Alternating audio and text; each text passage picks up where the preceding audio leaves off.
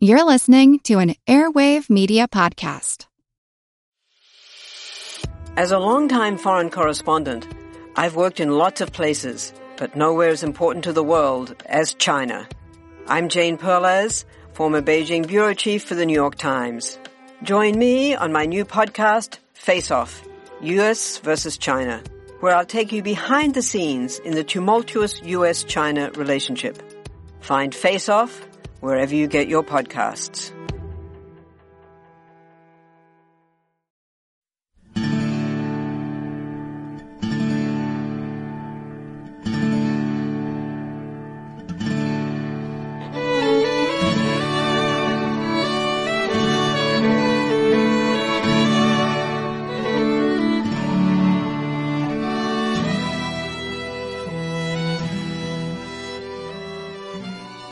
Hey everyone, thanks for downloading episode number 183 of our Civil War podcast. I'm Rich. And I'm Tracy. Hello, y'all. Welcome to the podcast. As y'all recall, at the end of the last episode, a copy of Robert E. Lee's Special Orders number 191 had fallen into the hands of George McClellan.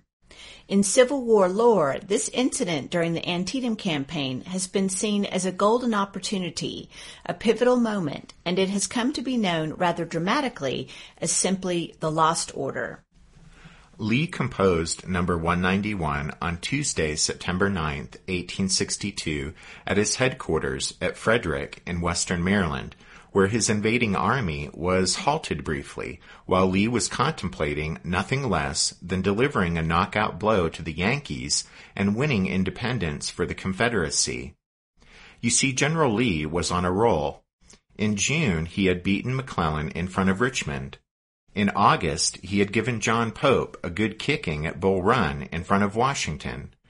Now, in September, in crossing the Potomac and striking north, Lee intended to draw the Union Army after him and away from its Washington base. In due course, either in western Maryland or up in Pennsylvania, Lee would maneuver the Yankees into a decisive battle. Robert E. Lee, in recalling the Antietam campaign after the war, was quite clear about his intentions to inflict a crushing defeat upon the Union Army, which was in McClellan's hands once again. He said, quote, I went into Maryland to give battle. Lee added that if all had gone as he planned, then, quote, I would have fought and crushed him. To clear the way for his march west and north, Lee had to establish a new line of supply and communication back to Virginia through the Shenandoah Valley, and to do that he had to dispose of the federal garrisons guarding the lower valley at Martinsburg and Harper's Ferry. Lee spelled out his plan for doing that in Special Orders number 191. Lee assigned 26 of the Army's 40 brigades to the task of clearing the Yankees out of Martinsburg and Harper's Ferry. In thus dividing his army in the face of superior forces, Lee was taking a risk, but it seems to have given him little real concern. He had gambled and divided his forces twice before against McClellan in June and against Pope in August, and each time it had brought him victory. Here, to be sure, the Confederates sent to clear the two federal outposts would be beyond practical supporting distance for as long as the job would take. But although McClellan had marched from Washington sooner than Lee had expected, the reports that reached Lee indicated that although Little Mac was moving, he was moving cautiously, slowly. Lee's entire plan, therefore, depended on speed and on Little Mac continuing to move blindly, and with a timidity that Lee firmly believed was the dominant factor in McClellan's military character. Besides, the opposing armies would be separated by the substantial barrier of South Mountain, with its gap sealed off from probing Yankees by Jeb Stuart's cavalry. Lee reasoned that by the time Little Mac sorted out what was going on, the Army of Northern Virginia would be reunited, its new supply line would be secure, and preparations would, would have started for the next and decisive phase of the campaign.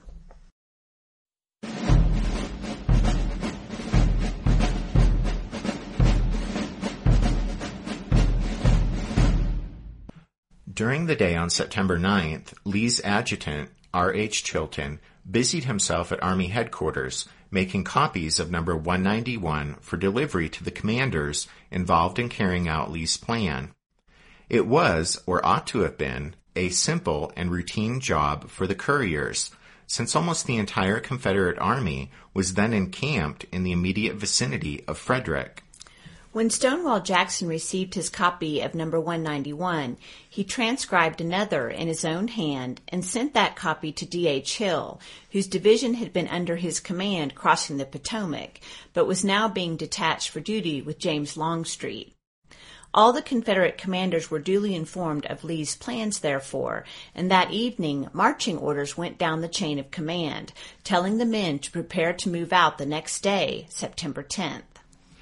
And so, as we said previously, Lee's army marched west from Frederick on the 10th, with Jackson leading the way.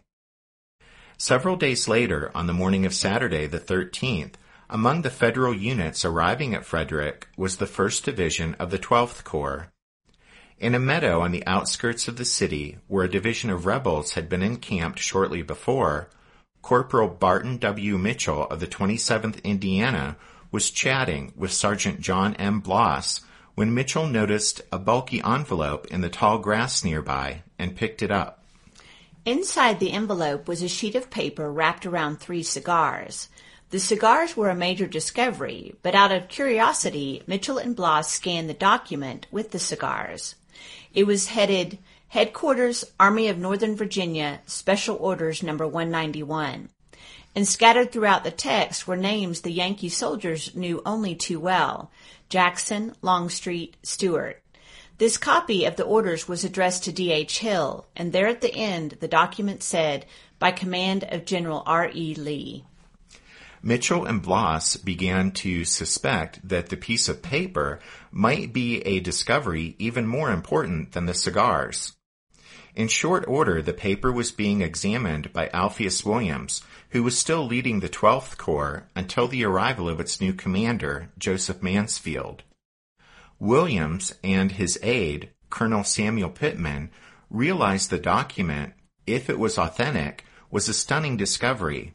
It spelled out, in complete detail, the current operational plan of the entire enemy army, including the location of every one of its major units and there was every reason to believe it was authentic.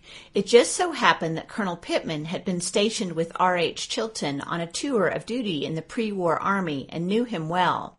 Pittman told Williams that he recognized Chilton's handwriting and would vouch for the fact that the writer of the document was Lee's adjutant. Alpheus Williams rushed the document on to George McClellan, and just three or so hours after its discovery, the lost order was in Little Mac's hands. At headquarters just then was a delegation of local citizens come to discuss the Army's stay in Frederick. McClellan broke off the discussion with them to study the dispatch and William's covering note. Suddenly Little Mac threw up his hands and exclaimed, Now I know what to do. The excited general no doubt ushered his visitors out with the explanation that he had pressing army business to attend to. McClellan had two recent telegrams from Abraham Lincoln. One asked, How does it look now? And with the lost order in his hands, Little Mac promptly sat down and addressed a reply to the president.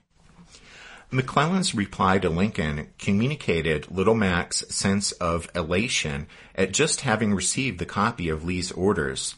McClellan told the president, quote, I have the whole rebel force in front of me, but am confident, and no time shall be lost. I have a difficult task to perform, but with God's blessing will accomplish it. I think Lee has made a gross mistake and that he will be severely punished for it. I have all the plans of the rebels and will catch them in their own trap if my men are equal to the emergency. Will send you trophies.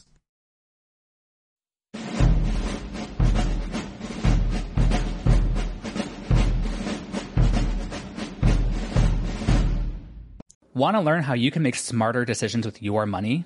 Well, I've got the podcast for you. I'm Sean Pyles, and I host NerdWallet's Smart Money Podcast. On our show, we help listeners like you make the most of your finances.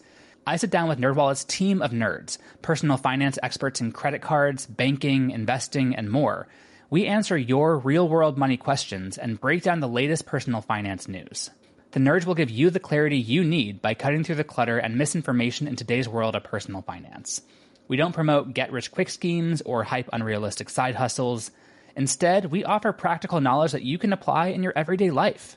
You'll learn about strategies to help you build your wealth, invest wisely, shop for financial products, and plan for major life events. And you'll walk away with the confidence you need to ensure that your money is always working as hard as you are. So turn to the nerds to answer your real world money questions and get insights that can help you make the smartest financial decisions for your life. Listen to NerdWallet's Smart Money Podcast wherever you get your podcasts.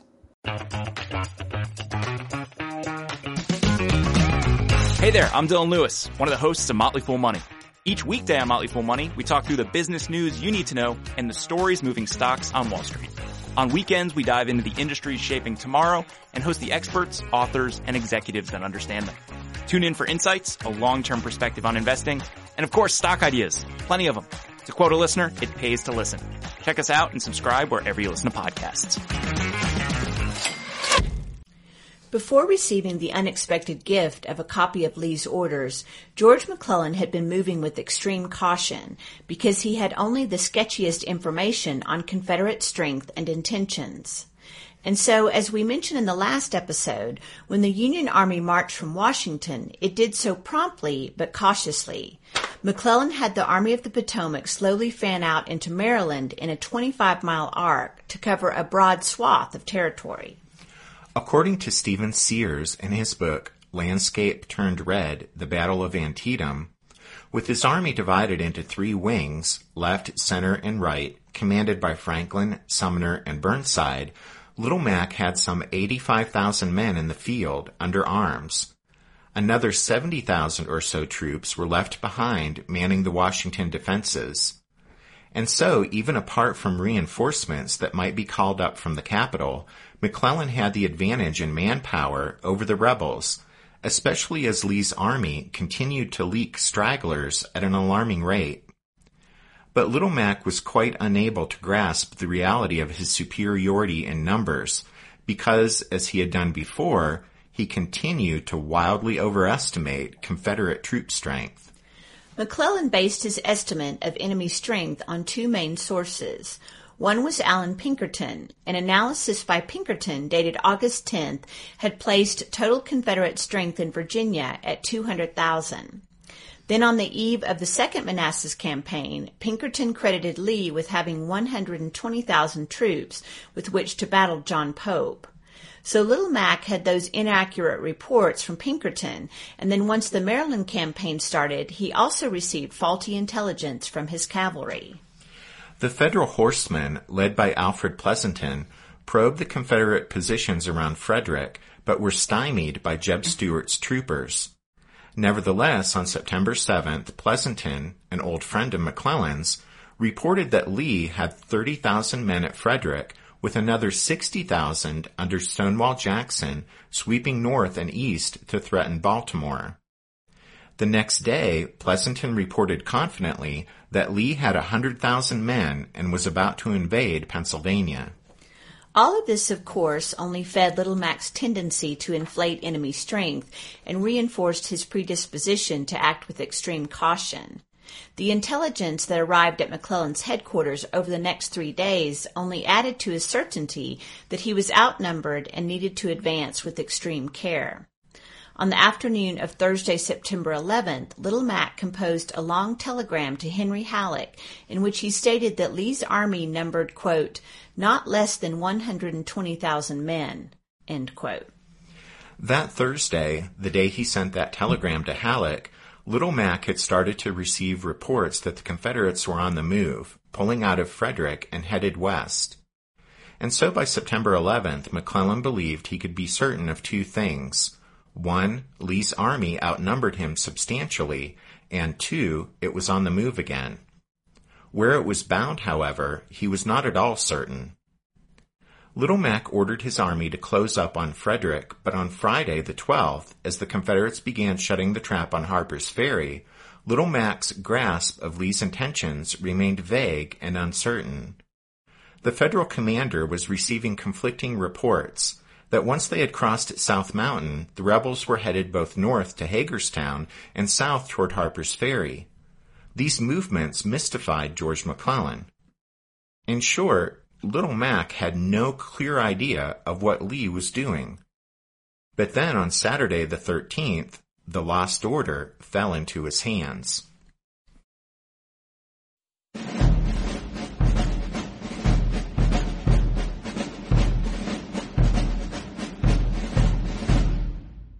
How the famous Lost Order was lost is one of the enduring mysteries of the Civil War. Really, just two things are known for certain. The first is that a copy of Special Orders number 191, the copy sent by Staff Officer Chilton to D.H. Hill, was not delivered on September 9th. The copy that Hill did receive that day was the one sent to him by Stonewall Jackson. The second thing that is known for certain is that the lost copy of number 191 was found on September 13th by Corporal Mitchell of the 27th Indiana. The courier from Lee's headquarters, who should have delivered number 191 to D.H. Hill, ought to have returned with the envelope, which was intended to serve as a delivery receipt.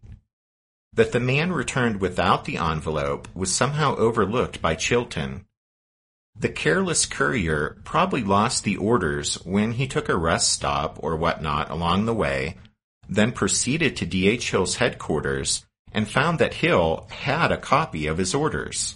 Which was actually the copy Hill had received from Stonewall Jackson. Exactly.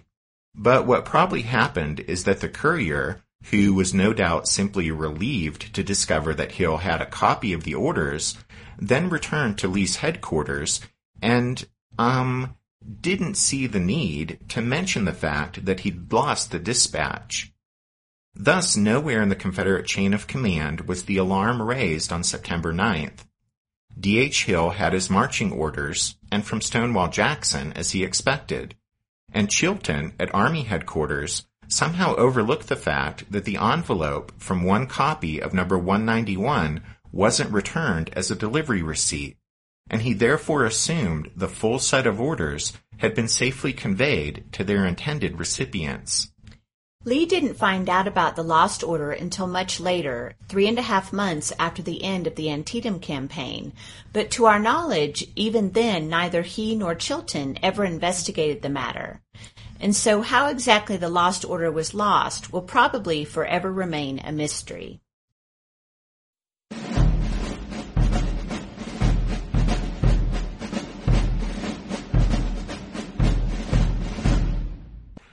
However it happened, the loss of that copy of number 191 threatened the dispersed and divided Army of Northern Virginia with unmitigated disaster.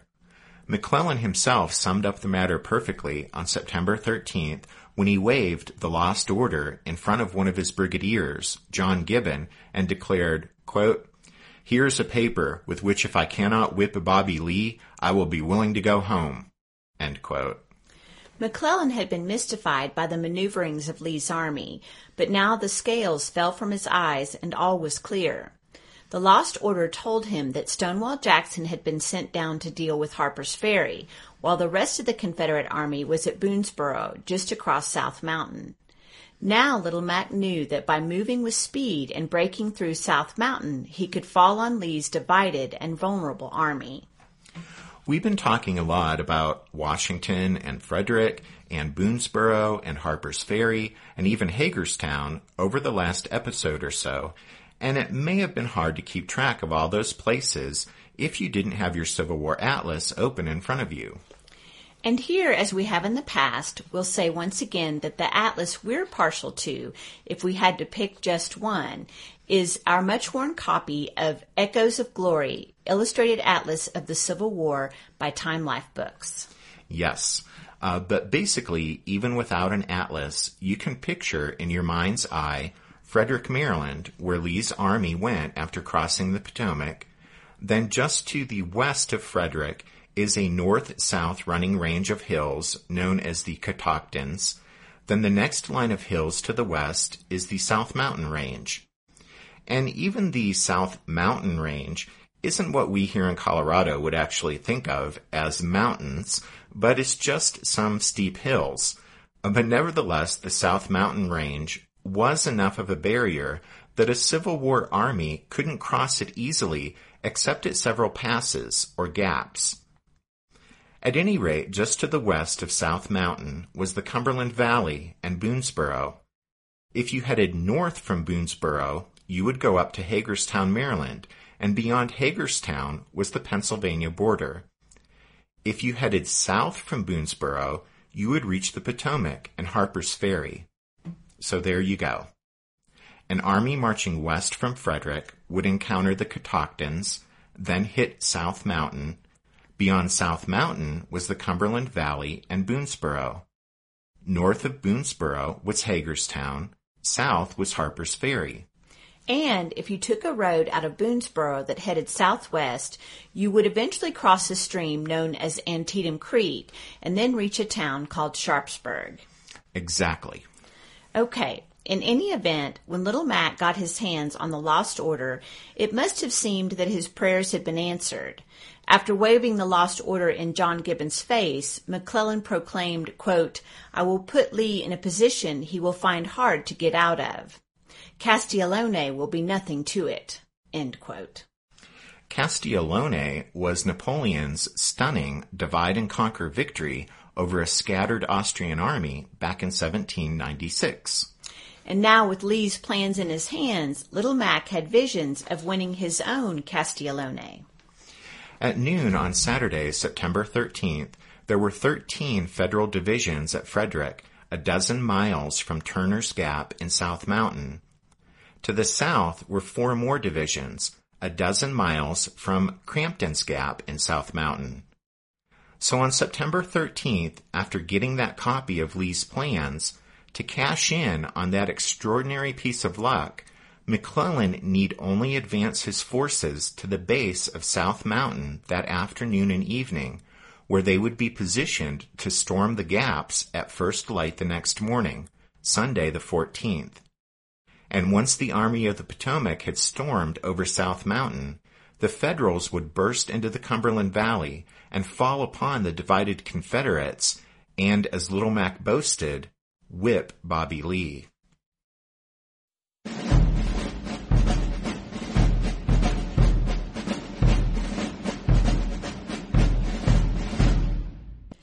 In order to take full advantage of having a copy of number 191 fall into his hands, McClellan needed to set his army in motion immediately in response to what he'd just found out about Lee's plans.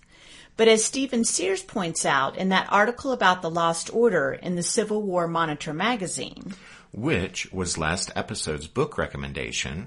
Right. But as Sears writes in that article, McClellan's initial excitement at his good fortune quickly gave way to second thoughts, and the only advances the army made that day, the 13th, were short marches that had been previously assigned. Sears points out that 18 hours would pass before the first Federals advanced in direct response to finding of the lost order. Little Mac's innate caution began to reassert itself when he realized that although the lost order made it clear Lee had divided his forces, there was no specific mention of actual enemy numbers. Only words such as command and division were used in number 191. And remember that Little Mac believed the rebel army totaled 120,000 men, and now, upon reflection, he supposed that Lee's willingness to divide his forces was just further evidence that the Confederates did indeed have superior numbers. To McClellan's way of thinking, Lee would never divide his army unless the rebel commander had an overwhelming host to work with in the first place. As McClellan's doubts and fears began to assert themselves, he realized that the lost order seemed to raise more questions than it answered. It was dated September 9th, after all, and identified the 12th as the day Lee wished the Harper's Ferry operation to be completed, yet that place was still in Union hands. And credible reports seemed to indicate Longstreet's command was up at Hagerstown rather than Boonsboro as number 191 had it. That piece of intelligence was in fact correct, since as you guys will recall from the last show, Lee had altered that part of his plan and Longstreet hadn't remained at Boonsboro, but had marched north to Hagerstown, leaving only D.H. Hill's division and Jeb Stuart's cavalry to guard South Mountain. And Harper's Ferry was still in federal hands on the 13th because, as y'all will recall from the last show, Lee's plan for that operation had fallen behind schedule. So, at any rate, all of that's to say that after the lost order was placed in his hands at noon on September 13th, Little Mac's initial excitement quickly faded and was replaced by his usual cautiousness. Rather than throwing his army in motion at once in response to number 191, McClellan took the rest of the day to attempt to verify the information it contained, then to form a plan of attack. This is important because September 14th could have been McClellan's day to achieve his own Castiglione by aggressively exploiting the initiative and capitalizing on the lost order and bursting through the South Mountain gaps at first light that day to surprise the scattered and vulnerable Confederate army. But instead, because McClellan dawdled on the 13th, the 14th would turn into a long, bloody struggle for the mountain passes the Federals would spend half the day getting to the battlefront and half fighting the rebel rear guard on the mountaintop as Longstreet marched back from Hagerstown in time to make a battle of it. In the end, South Mountain was a Union victory, but not before Robert E. Lee gained the time to reunite his scattered army.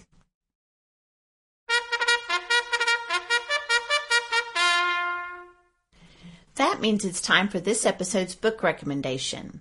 And our recommendation this time is The Battle of South Mountain by John David Hoptak. This is part of the History Press's Civil War Sesquicentennial series. We'll talk about the fighting at South Mountain on September 14th in more detail in the next episode, but if you want to get a jump on that discussion, you can pull Hoptak's excellent account of the battle off your bookshelf Uh, or if you don't already have it in your Civil War library, then we recommend that you pick it up. The fighting at South Mountain is an important part of the story that takes us up to Antietam. So if you want to get a complete picture of the campaign, you probably want to have this book in your library. So that's The Battle of South Mountain by John David Hoptak.